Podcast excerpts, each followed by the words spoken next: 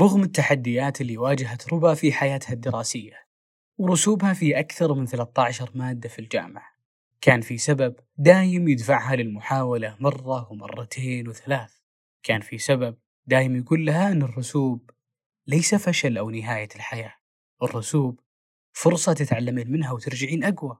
هذا السبب هو والد ووالدة ربا.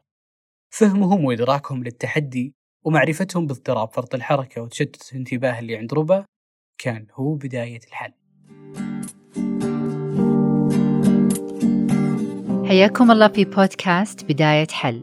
هذه الحلقة معي أنا أفنان المبارك. هذا البودكاست يقدم لكم من الجمعية السعودية لاضطراب فرط الحركة وتشتت الانتباه إشراق برعاية شركة المراعي. بنتحدث في هذه الحلقة عن تأثير وجود ذوي الاضطراب على أفراد الأسرة. أيضا كيف ممكن للوالدين وباقي أفراد العائلة أنهم يقدمون الدعم؟ رح نذكر بعض الحلول العملية العامة من أجل دعم ذوي الاضطراب وأخيرا بنتطرق لأشكال الإخفاقات الدراسية في المراحل المختلفة وأسبابها وكيفية التعامل معها. ضيفتنا الأستاذة أمل الراجح وهي أخصائي نفسي ممارس ومعتمد من هيئة التخصصات الصحية. حياك الله أستاذة أمل معنا في بودكاست بداية حل. الله يحييك وسعيدة بهذه الاستضافة ويسعدني التواجد معكم. أهلا وسهلا بك أستاذة أمل. في البداية ودي لو تحدثينا من خلال تجربتك كأخصائية ومن خلال تعاملك مع الأطفال والكبار وحتى أهاليهم كيف يأثر وجود الاضطراب على الأهل وعلى أفراد الأسرة الآخرين؟ تمام. إذا جينا إحنا نعرف اضطراب فرط الحركة وتشتت الانتباه آه، هو اضطراب نمائي عصبي يظهر على الطفل. طبعا يأثر هذا الاضطراب على بعض أفراد الأسرة. الأسرة تضم أفراد متنوعين الوالدين الأخوة الأقارب والأسر الممتدة. آه، تقبل الوالدين لطبيعة التشخيص يساعد كثير أنهم يتعاملون مع طبيعة الاضطراب بشكل مناسب يتعاملون مع بعض المشاكل السلوكية اللي تحدث بسبب اضطراب فرط الحركة وتشتت الانتباه لأنه اضطراب فرط الحركة الطفل اللي يعاني من هذا الاضطراب يعاني من صعوبة في تنظيم السلوك. طبيعة الوالدين لما يحددون الشكوى الأساسية اللي تصاحب هذا الاضطراب بيساعدهم كثير إنهم يتقبلون الطفل بيساعدهم كثير كيف يحددون دوره الأساسي في الأسرة. ترتيب الأسر الطفل أيضا بين الأخوة إذا كان الطفل الأول مختلف تماما عن الطفل الأصغر. فالاخوه محتاجين إن إحنا نشرح لهم أو نفسر لهم بعض السلوكيات اللي تصدر من أخوهم المصاب باضطراب فرط الحركة وتشتت الانتباه. آه طبيعة إحنا مجتمعاتنا العربية دائما إنه يكون في آه، لقاءات واجتماعات صح. بين الأسر الممتدة فأكيد إنه الأسرة اللي عندها طفل فرط الحركة وتشتت انتباه تعاني من بعض الملاحظات صح. الاجتماعية المرتبطة بالسلوك ليش الولد يسوي كذا أو أحيانا انتقاد لبعض الأساليب التربية الوالدية مم. مما يجعله يعني الأب والأم في عملية صراع هل هم سبب اضطراب فرط الحركة وتشتت الانتباه أو إنه آه، سبب عصبي الجميل أنه الأسر أنا دائما ننصح أي أسر سواء تعاني من اضطراب فرط الحركة وتشتت الانتباه أو تعاني من أي اضطراب نمائي آخر أنها دائما تكون آه، آه، في مجموعات الدعم المناسبة للأسر اللي يعانون من مشاكل مشابهة لمشاكل الأسرة بيفيدهم كثير. لأنه زي ما قلنا في أثر اجتماعي في لوم أحيانا من الأجداد في مثلا ملاحظات على السلوك لما يتلقون برامج توعوية لما مثلا يشاركون في وضع الخطة العلاجية المناسبة لابنهم بتصير الأسرة أكثر تقبل. صحيح. ولا نستبعد بعد دور الأخوة. مم. يعني دور الأخوة لما يصيرون أكبر سنا من الطفل المصاب فأكيد أنهم بيشاركون الوالدين. وطبيعة تفسير السلوك تختلف. مثلا أنا كأب عندي طفل مصاب باضطراب فرط الحركة وتشتت الانتباه لما أجي أفسر طبيعة الاضطراب لابني الأكبر هشرح له طبيعة الاضطراب إيش المقصود باضطراب فرط الحركة وتشتت الانتباه؟ هذا لما يكونون الأخوة أكبر سنا طيب لما في أسر ثانية يكون الشخص المصاب هو الابن الأكبر. فيتطلب طبيعة تفسير مختلفة للأخوة عن طبيعة تصرفات بعض السلوك الاندفاعي أو بعض المشاكل السلوكية اللي يعاني منها أخوهم. جميل جدا أستاذة أمل.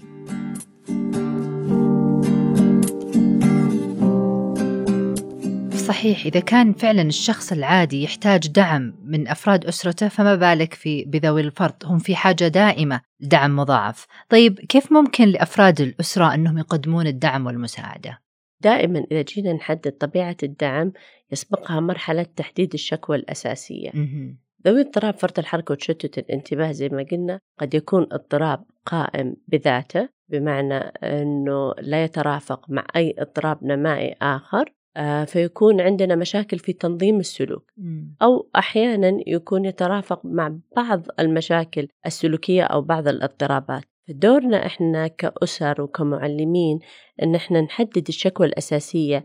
أو نحدد طبيعة أي مم. طبيعة المشكلة الأساسية اللي إحنا آه، نحتاج الدعم فيها إذا جينا أنواع الدعم كثيرة في دعم مدرسي إذا كان الطفل عنده بعض المشاكل المرتبطة آه، بالمدرسة أو فاقد تعليمي بسبب مثلا آه، انخفاض في مستوى الذاكرة أو التذكر أو أحيانا مثلا يحتاج دعم أسري في كيفية تنظيم وقت الأسرة مم. كثير إحنا نقول مثلا تنظيم الوقت حتى للأطفال العاديين مم، مو أطفال صحيح. ذوي اضطراب فرط الحركة وتشتت الانتباه تنظيم الوقت وضع جد- جداول يومية مم. يساعد على الاستقرار السلوكي أيضا تكون الجداول فيها أنشطة رياضية مهم. تساعد إن الطفل آه، يمارس بعض الأنشطة اللي آه، تفرغ عنده بعض الطاقة طريقة آه، الطلب من الطفل ذوي اضطراب فرط الحركة تختلف تماما إنه تكون مثلا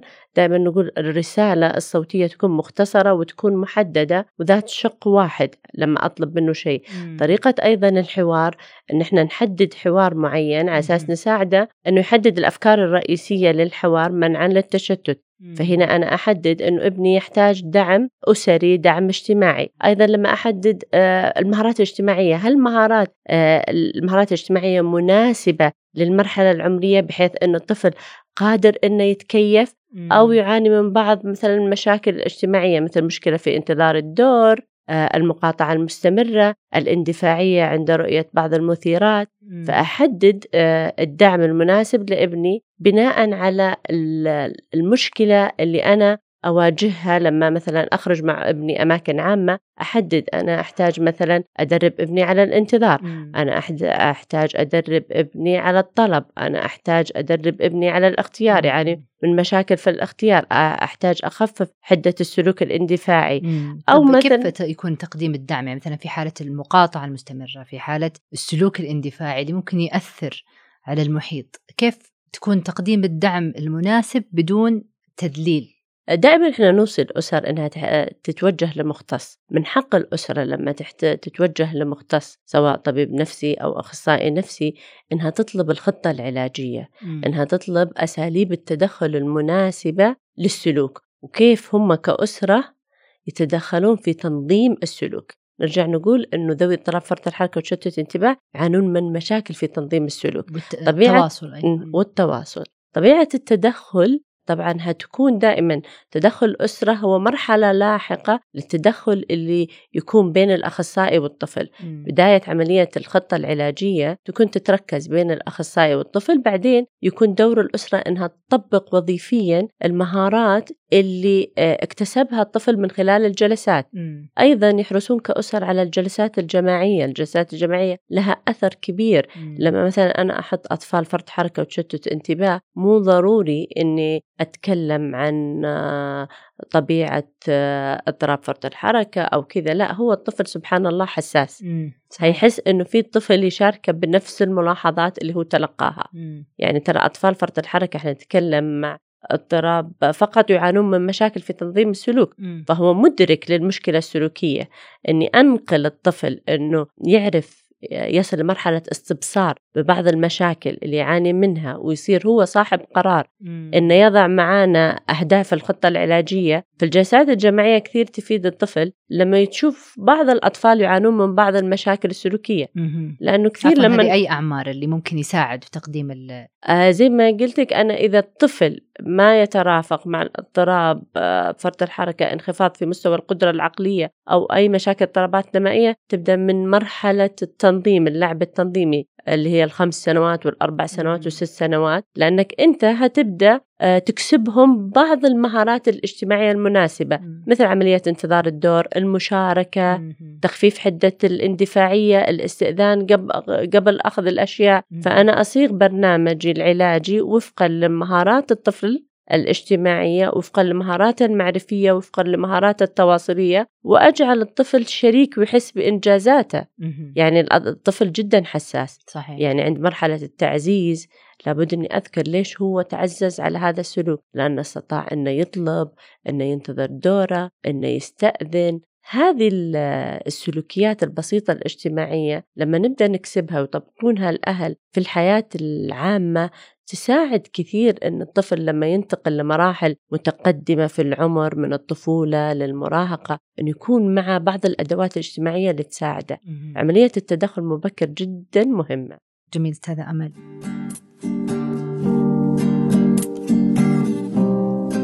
طيب ذكرتي إنه من الجوانب اللي ممكن إن تحتاج دعم أو نستطيع إن ندعم الطفل فيه بها هي وضع الجداول. أو الروتين اليومي، إذا ممكن تفصلين في هذه النقطة يمكن لأنها تهم كثيرين وتعطينا أمثلة عملية و- ومجربة من خبرتك. تمام المقصود بالجداول أنه هي دائما مع جميع الأطفال ما نستثني منها أي طفل الجداول اليومية أن الطفل يكون في روتين يومي لوقت نومه يعني خصوصا. إحنا مقبلين الآن على فترة إجازة في روتين يومي لوقت النوم الاستيقاظ الوجبات الأساسية اجتماع الأسرة في الوجبات الأساسية يكون في جدول هو من يوم ما يصحى يعرف المهارات اللي هو بيمارسها أيام مثلا الأنشطة الاجتماعية إذا كان ملتحق بنادي أو عنده برامج معينة إنه يعرف إنه يروح للبرنامج يوم الاثنين أو الأربعاء. حتى عملية التعزيز بعدين إنه أنا مثلا أنت إذا انضبطت في زيارة معينة بتتعزز وأحطها له في الجدول سبب استقرار نفسي كثير. أيضا قوانين لما أنا أحدد قوانين معينة أحيانا ترى أسباب المشاكل السلوكية تحدث مننا إحنا الأكبر صحيح. سنا. إحنا نضغط على الطفل. لما نعرف أنه يعاني مثلا من مشكلة معينة نصير إحنا مسلطين الضوء على الطفل لو تحرك أي حركة قلنا هذا بسبب مم. أن الطفل يعاني من مشكلة لا أنا أحدد قوانين معينة ولا تصير كثيرة قانونين لأكثر مشاكل سلوكية فعلا مم. تسبب معيقة أي- مزعجة مم. معيقة للطفل أو مزعجة فيكون القانون واضح جدا للطفل. مثلا إحنا مسموح إنك مثلا تتحرك كثير أو مثلا تقفز في المنزل بس مثلا لما نروح أشخاص غرباء ونختصر المدة الزمنية في الزيارة إنه ما هو مسموح هذا السلوك وافسرها ليش ما هو مسموح. أثناء الزيارة أنا أقدم له التذكير. أطفال ذوي اضطراب فرط الحركة يحتاجون عملية تذكير مم. وتحفيز وتعزيز. لما يضبط سلوكه خمس دقائق أنا أحفز وأعمل عملية تذكير. بعدين عشر دقائق. هذا كثير ينف... يعني يفيد الطفل يسبب له استقرار نفسي. أحيانا أنا زي ما قلت لك من التعامل مع الأسر إحنا نجد أن إحنا إحنا المسببين للمشاكل مم. ن- نسلط الضوء على الأطفال مم. أكثر من اللازم. طيب بالنسبة لذكرتي التعزيز والمكافآت طيب لو ما أنضبط هل آه، ممكن آه، يكون في عقاب أو آه، عقوبة تحدث للطفل يعني؟ أنا لي 28 سنة أعمل في مجال الأطفال والمراهقين دائما أقول عاقب السلوك وليس الشخص. العقاب ما هو مزعج. ترى للطفل إذا كان في اتفاقية واضحة أنا بكافئك مثلا آه، إذا أوقفت مثلا إذا كانت مثلا أعاني من أي مشكلة سلوكية نفرض مثلا التلفظ بألفاظ آه، غير مناسبة. فأنا مثلا إذا- آه، يضايقني منك التلفظ بس أنا معجبة بشخصيتك دائما إذا جينا نبدأ أنا دائما أسأل الأطفال أقول إيش فيك شيء كويس مميز؟ محبط جدا لما يجي طفل يقول أنا ما فيني شيء مميز. كثير أطفال مثلا يقول أنا ما أعرف أجاوب على كذا. فدائما نبدأ بنقاط القوة عند الطفل. أنت. صادق؟ أنت تشارك الآخرين؟ نعزز نقاط القوة عند الطفل. ولما يخفق أنا ما أعطي الطفل صفات مجازية. آه، أنت مو شاطر أنت مزعج. هذه الصفات لا تقاس. عاقب السلوك وليس الشخص. كيف نعاقب أنا كان السلوك؟ ودي. أنا كان ودي إن إحنا نطلع سوا للمطعم. بس أنت قلت كلمة إحنا متفقين إنك ما تقولها. فأحسس إنه أنا حتى هذا العقاب ضايقني بس إحنا معنا اتفاقية مسبقة بس لما أعطي ألفاظ آه، مجازية عند الطفل أنت مزعج أنت مو شاطر مم. أنت مو مؤدب أنت هذه لا تقاس. تعطي إيش تعطي وصمة للطفل مم. تنتقل خلال المراحل العمرية المتقدمة وهو عنده شعور بتدني مفهوم الذات أوكي فيكون في اتفاق مسبق على نوع العقاب قبل م. ما ينفذ م. هذه الفكرة جميل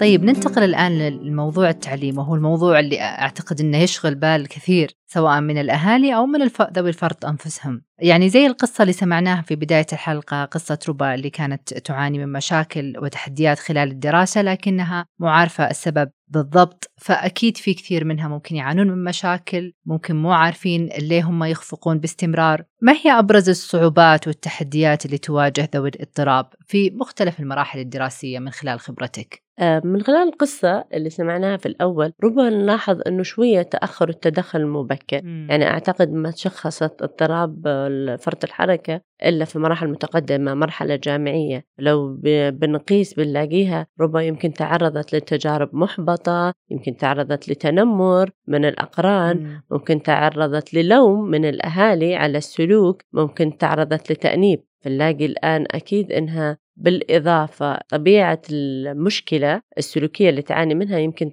رافقتها بعض المشاكل النفسية صحيح مثل القلق الخوف آه، الحزن تقدير سوء تقدير الذات أيضا. مم. سوء تقدير الذات فعشان كذا إحنا دائما ننادي بأهمية التدخل المبكر طيب كيف أقدم الدعم المدرسي؟ مم. إحنا زي ما قلنا إنه أحيانا يصير ذوي فرط الحركة وتشتت الانتباه عندهم مشاكل في تنظيم السلوك فهنا تكون مشكلتي مشكلة سلوكية. اذا أنا أحتاج إني أحدد المشاكل السلوكية هل الطفل آه، يواجه صعوبة في إنه يلتزم بوقت الحصة المدرسية مم. 45 دقيقة جدا آه، طويلة طويل. بالنسبة. له فهنا تكون مثلا آه، تركيزي كيف أني أنا أبدير البيئة التعليمية بحيث ما يحدث لي المشكلة السلوكية أن الطفل يطلع أو يتذمر. من الوقت فكل مثلا عشر دقائق أعطيه مهمة توزيع أوراق توزيع أقلام مثلا أطلب منه يمسح السبورة. فعشان كذا إحنا نقول للأهل ضروري أنه أي أخصائي يتواصل مع المدرسة بحيث يحدد دور العاملين في المدرسة. دور المعلم يعني أنا كأخصائية نفسية إن شفت الطفل مثلا شفته ثلاث مرات في الأسبوع طيب هو. موجود في البيت 24 ساعة موجود ثمان ساعات في المدرسة الأشخاص اللي يتعاملون مع الطفل يحتاجون أنه تتحدد الأدوار المناسبة كيف. يتعاملون والآن يقول لك أدر السلوك قبل ما تدخل في مشكلة سلوكية. فالمعلم إذا عرف أنه عنده آه، طفل من ذوي فرط الحركة وتشتت الانتباه وإذا كان المشكلة اللي يعاني منها في تنظيم السلوك يا سلوك اندفاعي أو سلوك تشتت انتباه. يقدم الدعم بناء على المشكلة أنا مثلا عندي طفلة مثلا تعاني من تشتت في الانتباه. إذا أحتاج أن تكون أوراق عملها مثلا آه، ما تضم الكثير من التمارين. آه، أفترض أنه الكتاب المدرسي بتواجه هي فيه صعوبة لأنها تعاني من تشتت الانتباه فحدد أوراق عمل معينة قد تكون تحتاج أني أنا أقرأ لها السؤال قبل الإجابة فيصير الدعم بناء على المشكلة. إذا هذا كان إيش؟ مشاكل في السلوك. أما إذا كان مثلا يعاني الطفل من مشاكل تعليمية أو إيه. أكاديمية بعض ذوي اضطراب فرط الحركة وتشتت الانتباه لما نعمل مقياس للذكاء أو تحديد. مستوى القدرة العقلية نلاقي فيه انخفاض في عامل الذاكرة العاملة. الذاكرة العاملة اللي هي قدرة الطفل على تخزين المعلومات وبعد كذا تطبيقها عند الحاجة. أحيانا بسبب آه، مش المشاكل السلوكية يصير قدرة الطفل على تخزين ال- المعلومات جدا بسيط فيعانون من مشاكل في الذاكرة وبالتالي بيصير عندهم فاقد تعليمي. الأشخاص اللي يحتاجون الدعم التعليمي أنا دائما أقول للأهل حددوا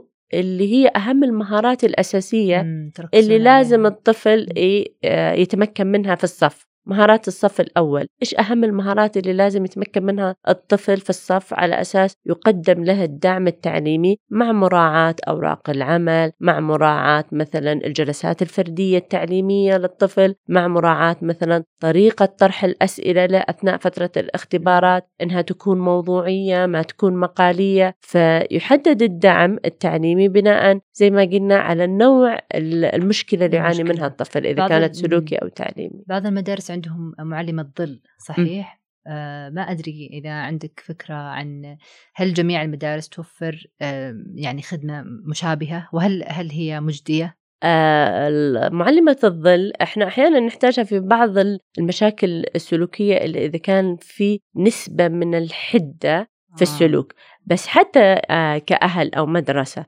هل بيستمر الطفل يتلقى الدعم يعني مع معلمة الظل الظل الهدف إنها تقدم دعم للطفل طيب هل أنا خطتي إني بخليه طفل معتمد مدى الحياة على معلمة صحيح.